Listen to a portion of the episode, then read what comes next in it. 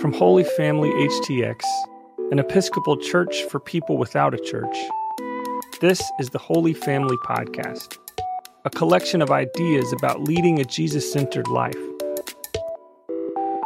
We clearly explore the church's understandings while bringing our own questions, curiosities, and doubts, and we never demand fake agreement. Theological exploration is just better that way. So let's take a moment of silence as we get ready to contemplate today's ideas.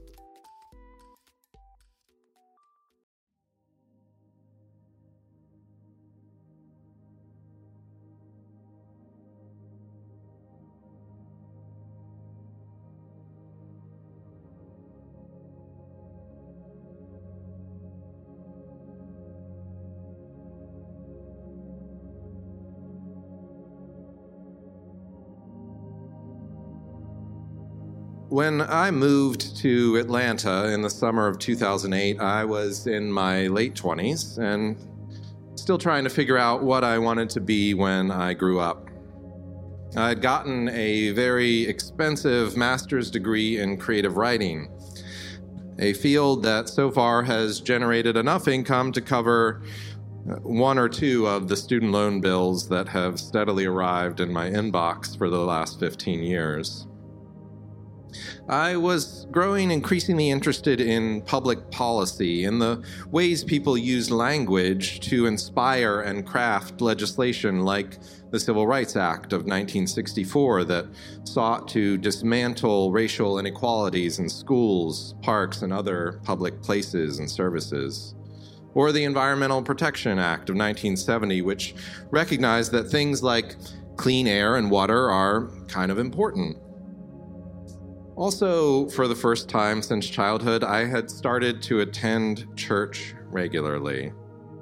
A friend had invited me to meet her at a church, and I took seriously invitations from members of the congregation to return the next week and the next. As I fell into the reassuring rhythms of regular worship and got to know and be known by a new faith community, I found myself working on a couple of small farms on the outskirts of Atlanta. I was weeding and watering fields that grew turnips and strawberries and tomatoes and squash as God was tilling the soil of my soul. You are God's field, Paul tells us. Aviva Gottlieb Zornberg is interested in the relationship between language and loam, between how we care for ourselves and our souls and the earth around us. In her most recent book, The Hidden Order of Intimacy Reflections on the Book of Leviticus, a real page turner, I've got to recommend it to you all. She explores the Hebrew word siach. She says, Siach refers both to vegetation and to language. What has not yet come into the world is the subject of the human discourse about the field specifically the trees of the field. Human discourse, she writes, is primarily concerned with the economics of daily existence. Have the trees borne fruit? Has the wind destroyed the harvest? But first, the trees themselves, as it were, talk to one another. Leafy branches sway and rustle in the wind. This is discourse in its mythic, animistic form, the life force in nature as an ongoing conversation. Ultimately, Zornberg says, there is siach as prayer. This, too, is basically about the earth and its products and the human need for sustenance. On a different level, prayer is concerned with the Holy Temple, which is also called a field this, she says, is the most spiritually evolved form of human discourse.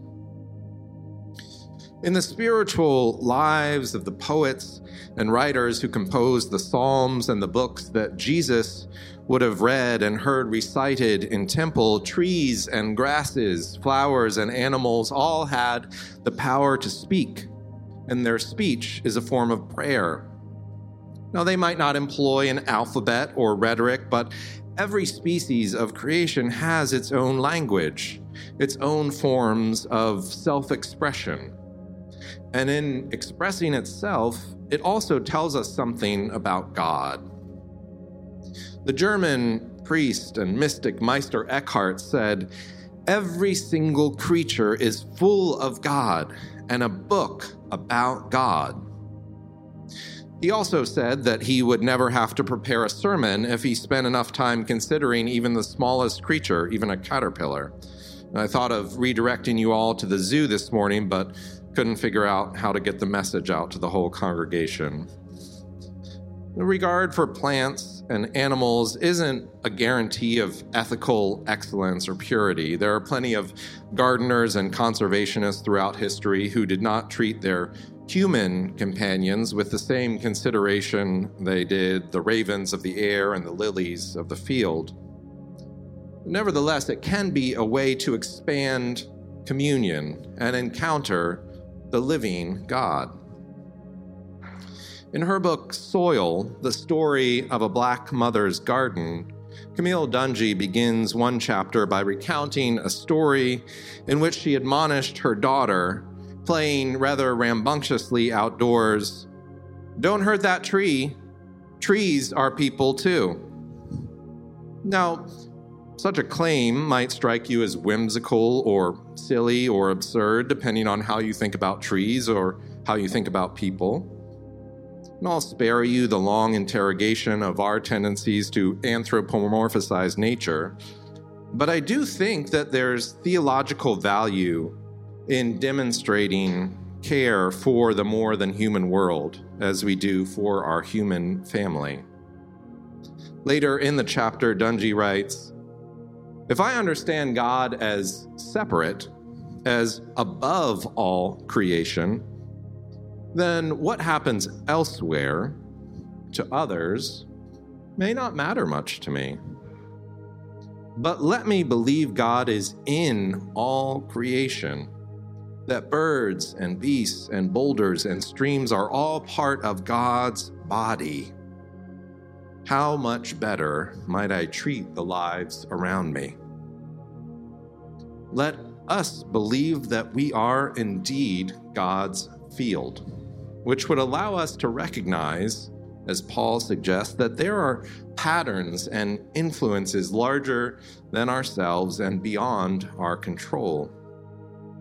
When I was working on those farms in Atlanta, we could be as methodical as our intelligence and physical stamina allowed us to be, but we couldn't tell the rain when to come or to stop.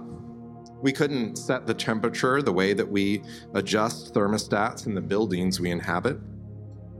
And so sometimes a flood would ruin a field, and sometimes we could not keep birds and bugs from getting to crops.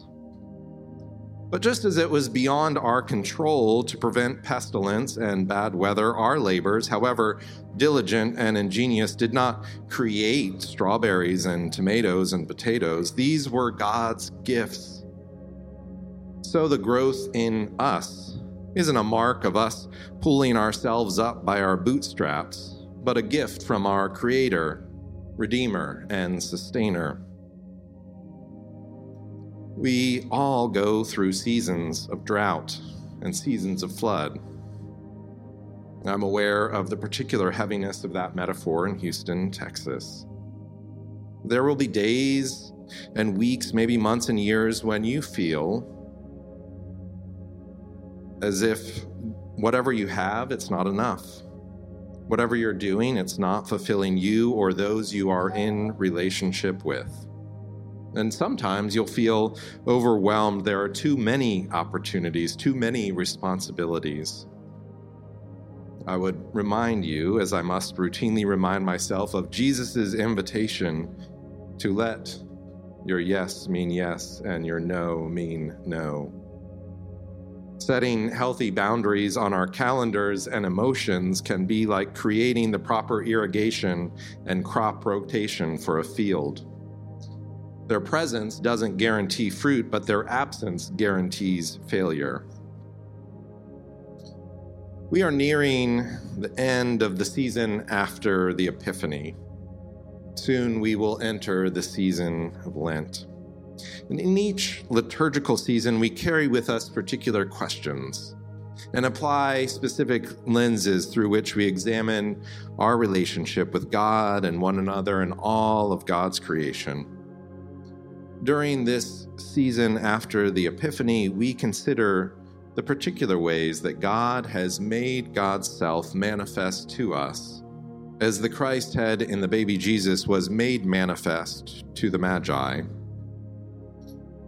How might we sense the manifestation of God if we were to think of ourselves, to treat ourselves as God's fields? In what ways might this liberate us from harmful patterns? To see some connection between how and who and what we pray for. Theologian Willie James Jennings notes that the posture of the gardener and the posture of the prayer are the same kneeling, supplicant, hopeful. If we live the premises of our faith that God cares deeply and profoundly about us, and not only us, but birds and forests, laws and legumes, the smallest and grandest elements in all of creation, we are honoring the invitation of our ancestor Moses. Now choose life, so that you and your descendants will live by loving the Lord your God, by obeying his voice, and by clinging to him.